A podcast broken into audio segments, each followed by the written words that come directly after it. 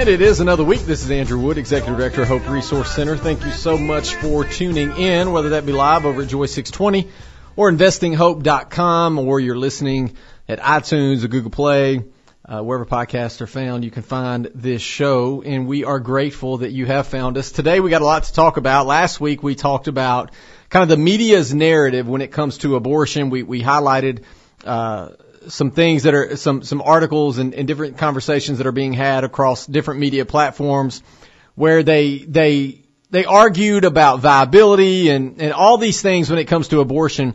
And, and I made the point that, look, they don't care about viability. It's not about viability. It's about, uh, access to abortion no matter what. And, and what we're going to do today is kind of dive in further and look at that and what that means. And, and there was even, I'm not going to go into it here, but the, I may go into it in the, in the next few weeks.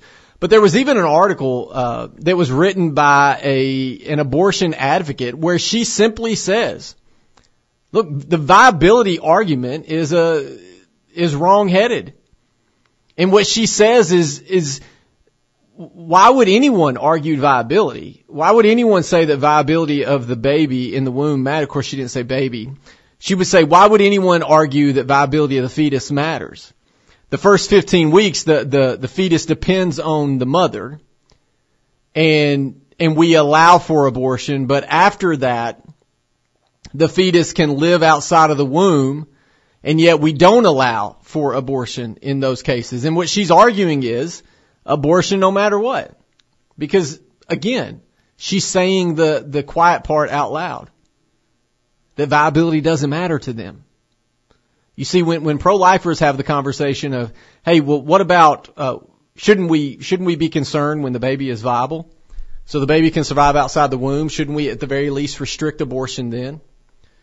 The abortion side would say, well, that doesn't matter. Viability matters none. We need access to abortion no matter what. And we're going to see later on in the show that California sees it that way. They see it that way in legislation that they're passing. The, the abortion lobby sees it that way in legislation that they're pursuing. But you know what doesn't see it that way? National poll after national poll after national poll would say that viability matters. Now for pro-lifers, we go even further and say that it's not just viability, it's heartbeat. It's not just heartbeat, it's conception. And so, so we do go a lot further, but when it comes to the, the population at large, they believe that viability matters. Many of them believe the heartbeat matters. And so that's a conversation that we need to have. But, but before I get into that, I want to talk about, so we looked at the media's narrative. What we also need to look at is, is how the justice system handles pro-lifers. And so there's a, there's a piece over at National Review that, that I think is important.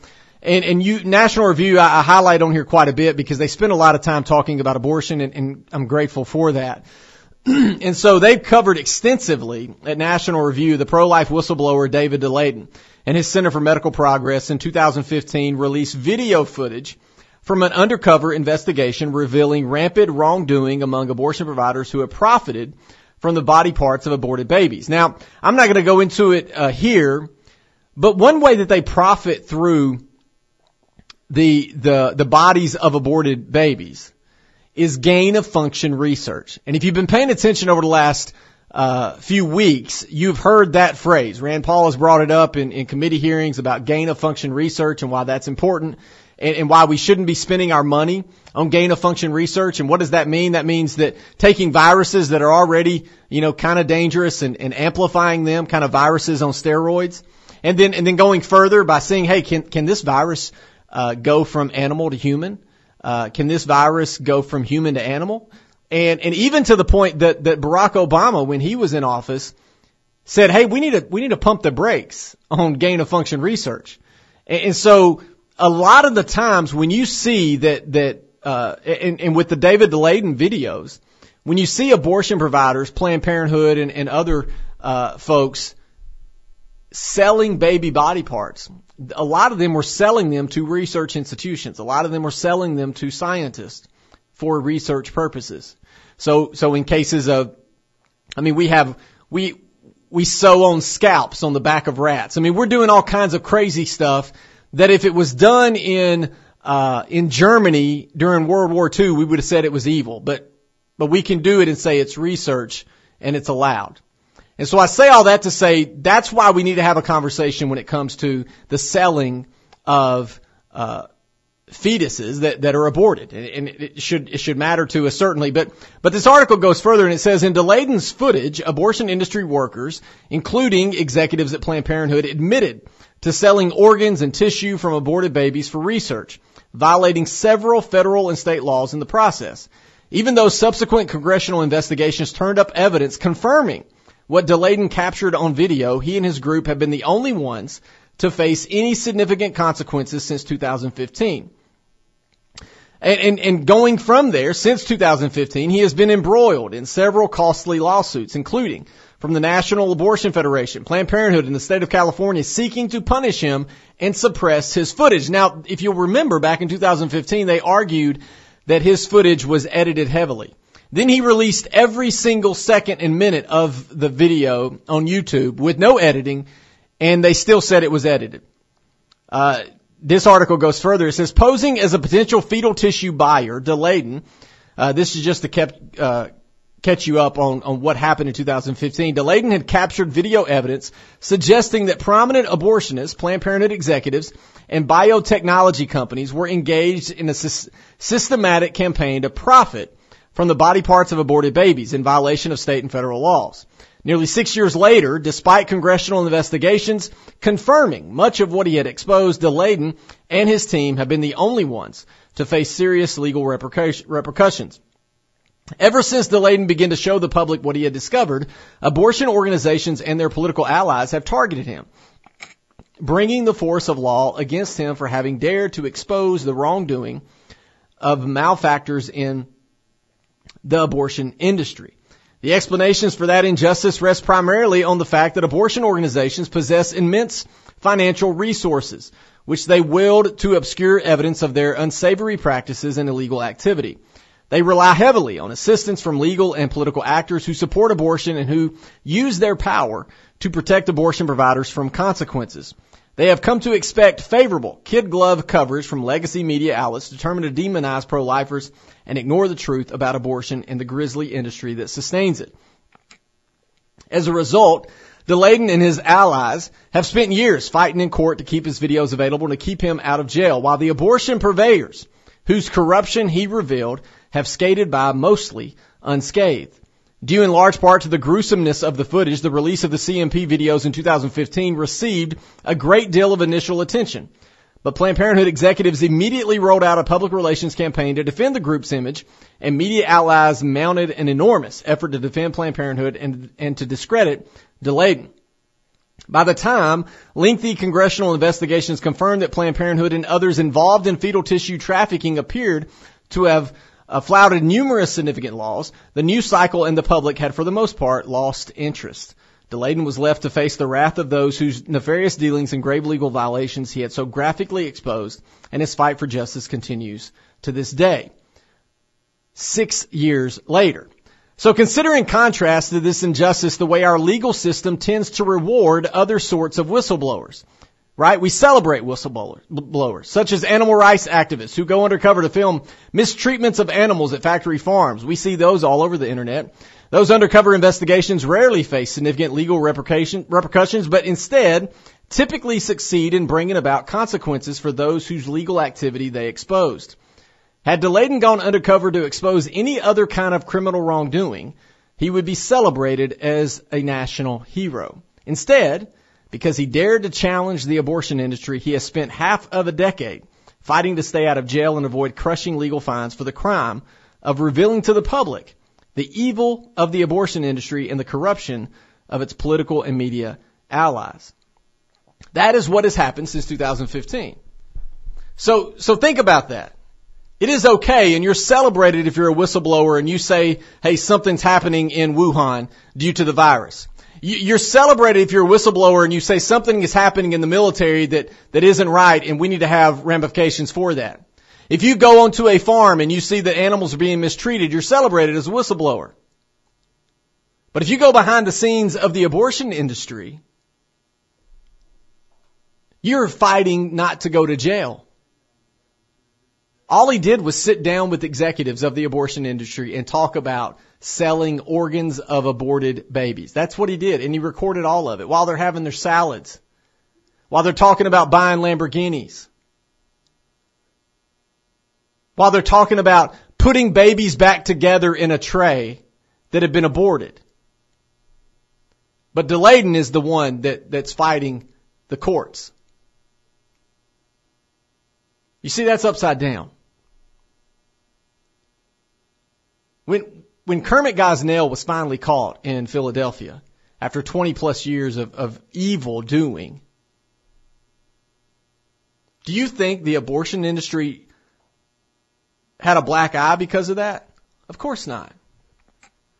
Do you think the abortion industry came out and said, Gosnell does not represent us. He is not who we are. Do you think abortion proponents and, and advocates came out and said, he's not us. He doesn't represent us. No, of course they didn't. What they try to do is sweep it under the rug and act like it never happened because guess what? They believe what he was doing was okay. He just happened to get caught. Now, and I can't see it any other way. Because if they believed what he was doing was wrong, then they would have said it. It's kind of like as, as Christians, when we see a Christian fall, or when we see something happen within the church and somebody messes up or somebody stumbles or, or whatever, what do we do? We, we call them out and go, that's not one of us. They do not represent us as a whole. Yet, the abortion industry won't do that. Instead, we're, we're told that, that, oh, you, you conservatives want to politicize everything. Yet the abortion industry literally spends millions and millions and millions of dollars to get candidates elected, to show up in the Oval Office, to target pregnancy centers, to make their brand go even further.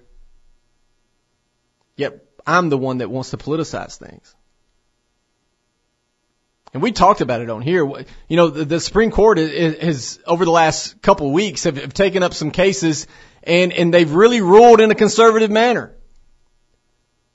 But they've already said they're taking up the Mississippi case when it comes to abortion, and, and I have a feeling, I, I'm pretty confident, they're going to rule in favor of Mississippi, which means more restrictions are coming for abortion, not just in Mississippi, but across the country.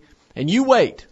Here's what's going to happen the left and the, the, the pro-abortion industry is going to come out and say, we can't trust the courts to deal with this. The courts have gone too far. Because that's the, that's the playbook. That's what they do. Years ago, California said, we need a vote on marriage. We believe that this state wants marriage to mean man and man, woman and woman, woman and man, whatever. It can be whatever we want it to. And the people of California voted, and you know what? They voted and said marriage is between one man and one woman. And what did the apparatus do? They came out and said, you know what? A vote isn't enough. We need the courts to decide for us. And the courts gave them that win and that victory. Not just for California, but for the country. So they're going to come out and say the courts, it's not good enough. We need to get more judges on the courts that are going to side in our favor because because they're willing to do that. And they control the media narrative. We talked about that last week. Go listen to last week's show where we talked about how they how they word things, the the phrases that they choose to use when they call pro-lifers anti-abortion, but they call pro-abortion folks they're just for pro-choice. They're just for choice. That's it. So David Daleiden is doing God's work, and he's attacked. He's having to fight to stay out of jail. He's having to spend millions of dollars in legal fees. Why? Because California wants abortion on demand and, and, and yeah, we want to research too. Yeah, we want to make profit off the selling of these organs and these babies. Yeah, we want to do that. No, we're not going to tell the mom that is getting the abortion that we're going to sell the remains of her fetus. We're not going to tell her that. That's what was happening. We okay with that? We'll talk more when we come back. There will be a day with no more tears, no more pain, and no more fears. So we continue the conversation looking at a new poll that's been released to coincide with the Supreme Court taking up the case out of Mississippi. And I told you, look, when I brought up this uh, a few weeks ago, I told you we're going to be talking quite a bit about that court case because it, it's a big deal. It's big for the pro-life movement. Uh, it's big for uh, a shot against Roe v. Wade, and, and so we're going to talk a lot about that. But uh, but it's been interesting because uh, the polling numbers continue to show that, that more and more people are pro-life. Uh, and, and that's just the reality. So over at the Washington Examiner, they, they're covering it. The National uh, Anti-Abortion Coalition, bolstered by independent voters, has increased to the point of threatening pro-abortion Democrats by a wide 25-point margin. In a new survey for the pro-life Susan B. Anthony list, timed to coincide with the surprise Supreme Court decision to consider a challenge to Mississippi's ban on abortion after 50, 15 weeks, 53% of likely voters said they would support a GOP candidate who backs the limit versus 28% for a Democratic supporter of abortion on demand. The split among voters grows even wider when those polls are told that, quote, an unborn child has the capacity to feel pain. In his analysis of the data, pollster Wes Anderson said there is a strong center-right coalition that supports the Supreme Court allowing significant limits on abortion. In short, a strong majority of voters oppose unrestricted abortion on demand throughout pregnancy, end quote. And he said the political impact could be significant. The study strongly indicates that the pro-life side of the issue enjoys significantly more intensity than the pro-choice side. Politically, the pendulum has swung decisively in our direction. The court's decision to consider the challenge to the Mississippi ban is considered the first major abortion case since 1973, Roe v. Wade decision to okay abortion. That has sparked a new fight over abortion and elevated it to the top issue in the 2022 midterm elections. It is also likely to highlight the differences between President Joe Biden's efforts to clear all hurdles nationally and internationally to abortion and former President Donald Trump's embrace of the pro-life cause. The survey provided exclusively to secrets also comes on the heels of a $2 million national campaign by the uh, Susan B. Anthony list to highlight the humanity of unborn children in advance of the court's decision. In the survey, Anderson said that, independents are breaking pro-life when asked about choosing a Republican or Democrat in an election. This question yields a strong center-right coalition for life, which independents supporting the GOP 15-week limit candidate over the Democrat abortion on demand candidate 54% to 18%. At the same time, Republicans break 90% to 3% on the question. That is the definition of a strong center-right coalition. And the survey found that on a scale of importance from 1 to 10, 43% of likely pro-life voters identified abortion as being very important in deciding their vote for an elected official, while only 29% of pro-choice voters said the same. Uh, Susan B. Anthony's uh, list, uh, the presidents of that organization, said that the survey should be a warning sign to Democrats who take a full speed ahead approach to abortion. The majority of voters reject late-term abortion and the Democratic candidates who shamefully advocate for it. At 15 weeks, unborn children can feel pain. And most European countries limit abortions at this point. There is strong support among the American people for our nation's laws to finally catch up with science and international norms, she said. Yeah, I mean, that's the truth, folks. Look, I, again, and, and I'll say this till I'm blue in the face. I am, I want to see abortion over, period. I want it gone. But, but we're kidding ourselves. And, and anyone, any candidate that, that claims the vast majority of the populace in this country and around the world, any candidate that claims the vast majority of the populace is for abortion all the way through nine months, they are lying to you. They are so disconnected with reality, it is laughable. It's laughable. And the problem for a long time is, is the pro-life movement struggled to articulate what was happening. And so we never got to the conversation. Now that's not necessarily a knock against the pro-life movement. It's because we don't have the platform. What do we have? We may have conservative media when it comes to talk radio. We may have Fox News some days. we, we may have some things and some shows that, that garner a lot of views like Tucker Carlson and others. We may have folks that have large audience like Rush Limbaugh did or Glenn Beck. But the reality is we don't have CNN. We don't have MSNBC. We don't have ABC. We don't have NBC. We don't have CBS. We don't have PBS. We don't have every single television show that ever comes out that's pushing an agenda that typically leans left, that typically is okay with abortion. You've had major, major primetime series, shows that are on TV, primetime on CBS, NBC, and ABC that promote abortion. You see, that's what we're up against. So, so when you, if you live in that bubble, and you're on, only on social media, and then you live in the bubble that is Hollywood, then yeah, one might think, man, the whole population is, is just for abortion all the time, no matter what. No. No. You go talk to, to individuals one on one and you say, hey, do you think abortion should be allowed after the baby feels pain? Do you think abortion should be allowed after viability? The vast majority of them are going to say, no, no, I don't. I don't think that's okay. And so what we have seen over the last few years is we've seen comedians even, big podcast stars like Joe Rogan. We've seen comedians that are, that are anti-gospel, that are atheists, that are secularists going, I kind of get the pro-life argument. Like it is a baby. Like so, so you're seeing folks come out and go, look, look, I, you know, I may be liberal and I'm, I may vote a certain way, but let's not kid ourselves. That's a baby in the womb. So people are starting to grasp like, okay, we're not dealing with just a blob. You, you can't make that argument anymore. And so when you ask the questions the right way, that's what this survey showed through the Susan B. Anthony list. When you have the conversations the right way and you say, should abortion be celebrated or not?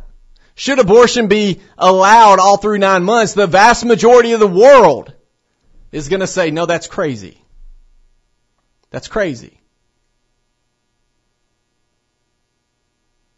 So, so what do we do with that? Well, first off, when it comes to politics, what I would say is if you're listening to this and you claim to be a pro-life politician, don't just play lip service to it, actually pass something.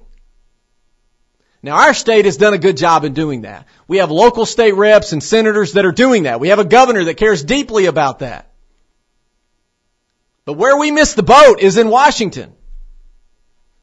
Conservatives that claim to be pro-life, we're going to defund Planned Parenthood, we're going to do this, we're going to do that. In the last year of Trump's administration, Planned Parenthood got over $600 million from the federal government. So if you're going to campaign on it, and you're going to claim that that's the biggest issue for you, then do something about it. Craft legislation. Vote for it. Actually do it. Because the polls, the polls are behind you. I mean, it's, it's crazy to me. If you're a politician, that's what you go by. What do the polls say? It's the same reason why if you look back in, uh, during Bill Clinton's time, Bill Clinton toward the second part of his his second term or, or the first part of his second term, he looked around and was like, I can't go too far left. That's why he won re-election. And that's why he became president for another four years. That's why he was a two-term president because he's, I'm not saying that he was a conservative, but what he did say was, I'm not going to go so far left. Because what he saw was the House and the Senate get taken over by Republicans. He saw the writing on the wall. That's what politicians do. But what kills me is the polls support pro-life candidates in these areas, yet they won't do anything about it.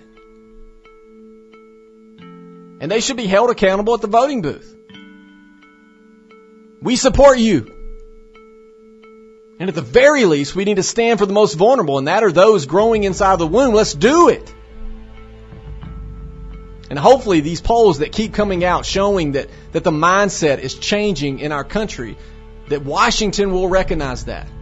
We'll talk more when we come back. And it's a great day to be alive. I know the sun's still shining when I close my eyes. There's some Hard times in the neighborhood, but why can't every That's good stuff right there. Travis Tritt. You know, that was my senior year of high school. That song came out. I was working in country radio my senior year of high school, and I played that song to death. Such a great song. Uh, as we continue the conversation today, you know, we're, we're kind of bouncing around uh, with with polls and, and things that are happening around the country because I think it's important as we move uh, closer and closer to the Supreme Court actually deciding on the case out of Mississippi to see what the states across the country are doing. In California, uh, this probably comes to no surprise to you, uh, is making some moves to to allow for abortion uh, all the way through nine months, and not just allow for it, but pay for it. So even as most states are trying to make it harder to get an abortion, California can make it free for more people. Now it's not free, it's taxpayer dollars, but they don't, they don't want to say that. State lawmakers are debating a bill to eliminate out-of-pocket expenses like copays and payments toward deductibles for abortions and related services, such as counseling. The measure approved by the Senate and headed to the Assembly would apply to most private health plans regulated by the state. So far this year, 559 abortion restrictions have been introduced in 47 state legislatures, 82 of which have already been enacted, said Elizabeth Nash, a state policy analyst at the Guttmacher Institute, a, a nonpartisan research, yeah, that's funny, uh, institute that studies abortion and reproductive health care. They are not nonpartisan. That's already the third highest number of abortion restrictions adopted in a year since the U.S. Supreme Court's landmark Roe v. Wade ruling of 1973, which affirmed the legal right to an abortion. Uh, by comparison, just a handful of bills, including California's, would make it easier or cheaper to terminate a pregnancy, she said. Now, why do you think that is? Why do you think there are so many bills out there across the country to restrict abortion and only a handful to uh, to allow for more abortions? You think it has anything to do with polling? You think it has anything to do with with some Democrats that that represent some more conservative leaning areas that they're kind of afraid to step on that out on that limb? You think you think that has anything to do with it? Of course it does. Remember folks, that's how politics work. The polls matter. That's why you look back and, and there was a time when Hillary Clinton and Barack Obama and Bill Clinton came out in strong support, strong support of marriage being between one man and one woman. And then all of a sudden that narrative changed. Why? Because the polls changed. You see, they didn't held, they didn't hold some deep, deep seated value system. They didn't hold some deep seated conviction that marriage is between one man and one woman. No, the polls for a long time said that marriage is between one man and one woman. So you had Hillary and Barack coming out and saying, yeah, uh, I believe that marriage is between one man and one woman. And then the polls shifted, and guess what? The narrative shifted. Not just for Democrats, but for Republicans. Republicans don't even talk about it anymore. Why? Because the polls shifted. It's not that difficult to understand this. Polling matters. That's why only a handful of bills across the country have looked to open up abortion even more. And that's why it happens in places like California, and places like New York, and places like Illinois. Because they're super blue. So they're not going to offend their constituents. But you're not going to see it in, in other places that, that are kind of purple. You're not going to see that move. The article goes further. That's already the third highest number of abortions uh, since Roe v. Wade. The, the abortion restrictions adopted since Roe v. Wade. By comparison, again, just a handful of bills, including California's, would make it easier or cheaper to terminate a pregnancy. What does that mean, terminate a pregnancy? Remember how I talk about words matter. That means ending the life of a human. That's what terminate a pregnancy means. So this article should say, by comparison, just a handful of bills, including California's, would make it easier or cheaper to end the life of a human in the womb. The state legislature is considering the bill just as the fate of Roe v. Wade has been thrown into question. The conservative leaning Supreme Court has agreed to review later this year a Mississippi law that bans abortion after 15 weeks, and its ruling could end or re- weaken Roe. It's tough to know your reproductive rights may be in question again after it's been decided for 40 years, says State Senator Lena Gonzalez, author of the California bill, We're taking a stance not just to make abortions available, but to make them free and equitable. Abortion opponents believe the state should instead make birth and maternity care more affordable. Instead of giving patients more choices in their reproductive health care and family planning, this bill promotes just one option, and that is ending the life of a child. If we're looking, if we're trying to look out for the economically disadvantaged, I think it's repulsive that the best we can offer is a free abortion. Amen and amen. Think about that. The pro-abortion folks in California are saying we need abortion free and we need to make it equitable. We need to really expand who's getting an abortion. Everybody should get one. Like it's a, some kind of trend or a, or a new outfit. Our new diet plan. Hey, everybody should get one. We need to, we really need to make it equitable. And the pro-lifer in the state rightfully says, it's kind of repulsive that the best we can do is offer a free abortion. California already offers broad protection for abortion. It's one of six states that require health insurance plans to cover abortions and most enrollees in the state's Medicaid program for low income people. Medi-Cal pay nothing out of pocket for the procedure. When Bella Callamore decided to seek an abortion in May 2020, she thought the procedure would be free. But at the clinic, she learned that her father had recently enrolled her in his Blue Cross Blue Shield plan, which told her she would owe $600 after insurance was applied. Callamore said financially, it just didn't seem reasonable for me to spend that. A college student, she had lost her job as a waitress during the pandemic and had no income. The abortion cost more than her rent that month, she said. Callamore sat in her car surrounded by anti-abortion protesters and tried to figure out what to do. She decided to pay for the abortion, leaving $200 in her bank account, barely enough for food for the rest of the month. Look, my heart goes out to Callamore. But you paid $600 to end the life of a human, and, and you're saying you shouldn't have had to pay anything. That kind of bugs me when we use the language that we use. Callamore later got involved with NARAL, Pro-Choice America, a group that promotes abortion rights, and testified before the Senate Health Committee. Folks, listen how flippant we are about ending the life of a human. What if? What if there was a family in 2020 during the pandemic that lost their jobs and had a newborn? Say they, they just had the baby, the baby was a week old. They lost their job. It's during the pandemic. They, they're, they're struggling to pay rent. They're struggling to feed everybody. They're struggling to keep the lights on, struggling to keep uh, the water running, struggling to buy groceries. What if that person argued, you know, I don't need this baby.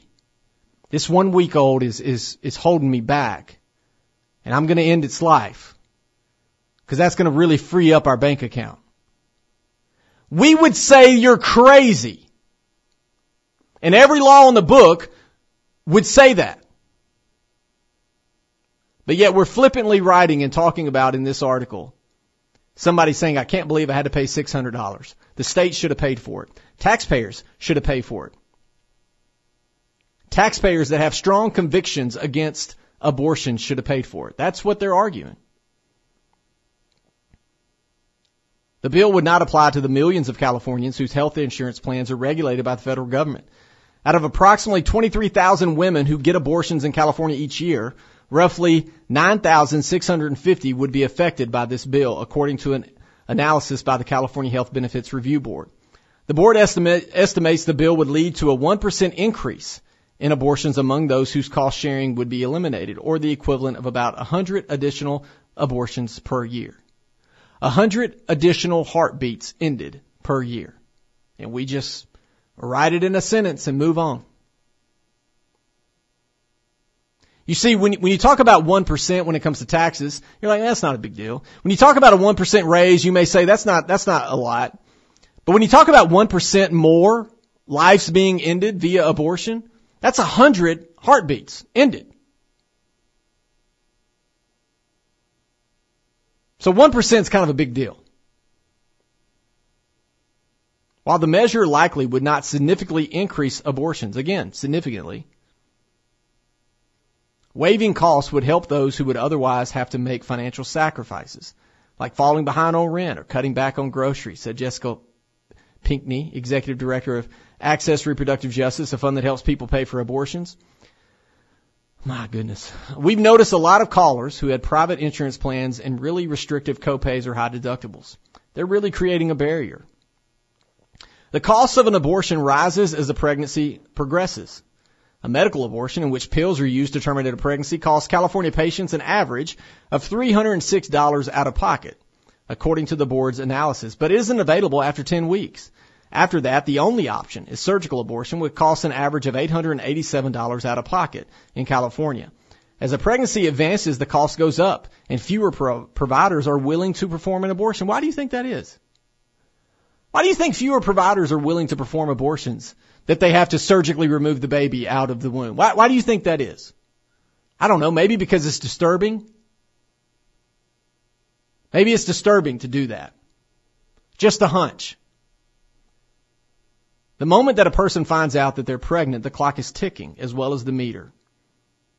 Several other states expanded abortion access this year. New Mexico repealed its pre-Roe law that banned abortion in case Roe is overturned, and Virginia repealed a ban on abortion coverage and plans sold through the state's marketplace. Hawaii expanded the category of medical professionals who can provide abortions. Washington now requires student health plans that cover maternity care to cover abortions as well. We are going backwards, folks. Boggles my mind. It boggles my mind that in 2021, the, the freest, most productive, most progressive country on the planet when it comes to science and technology are looking for ways to make abortion easier. It boggles my mind. I do not understand it. Lord help us. We'll be back.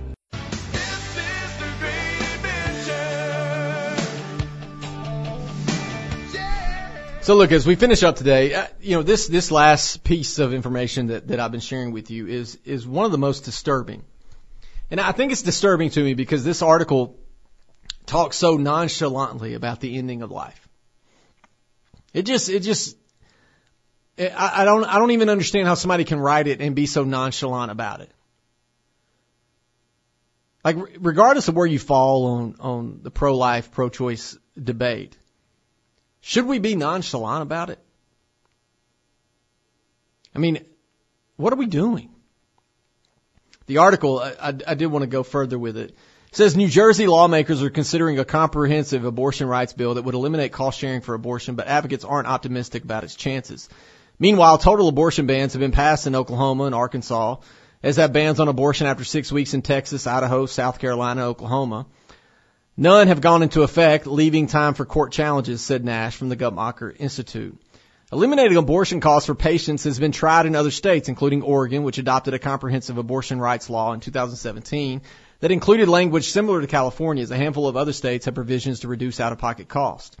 States have learned from contraception coverage and from California's experience requiring health plans to cover abortions that simply requiring something doesn't ensure patients can get it. Cost sharing is a huge barrier to accessing services that you need to remove so people can actually get the care they need. Most essential health care, like routine immunizations, preventative services, and contraception, is already covered at no cost to the patient. Advocates of this bill say abortion is just as essential and should be treated the same way. I mean, think about that mindset. Abortion is just as essential as immunizations, preventative service, and contraception. Abortion, they would argue, falls right in line with that.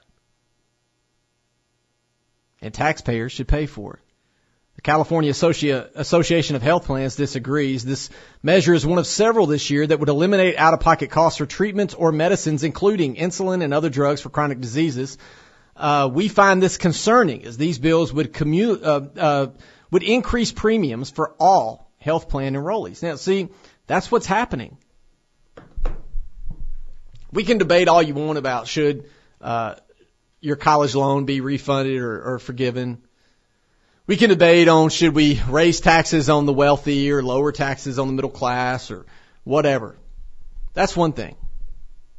But the government telling me that my tax dollars should pay for the ending of a life, that's nonsense. It's nonsense. I, I, I have no other words for it. I, I mean, we are, uh, to be so far in advanced as a culture. When it comes to abortion practices, we are so backward. So backward. I mean, truly, we're in line with, with North Korea when it comes to abortion. We okay with that?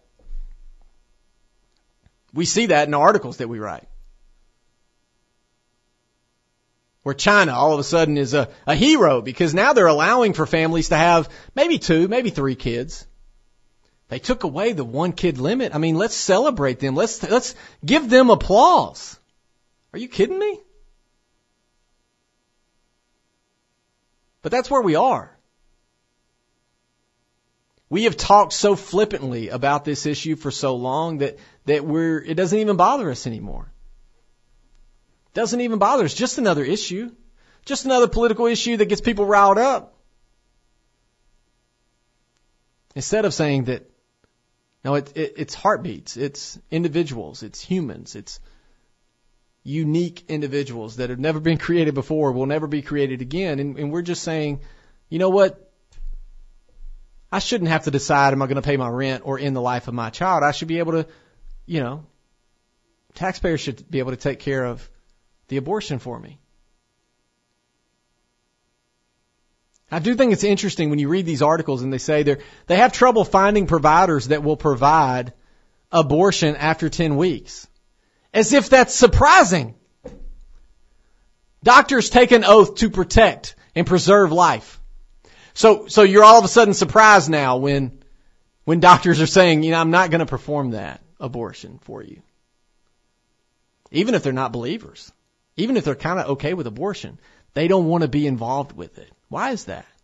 Goes back to the polls. Because the vast majority of the populace would say it's not okay. Just know that.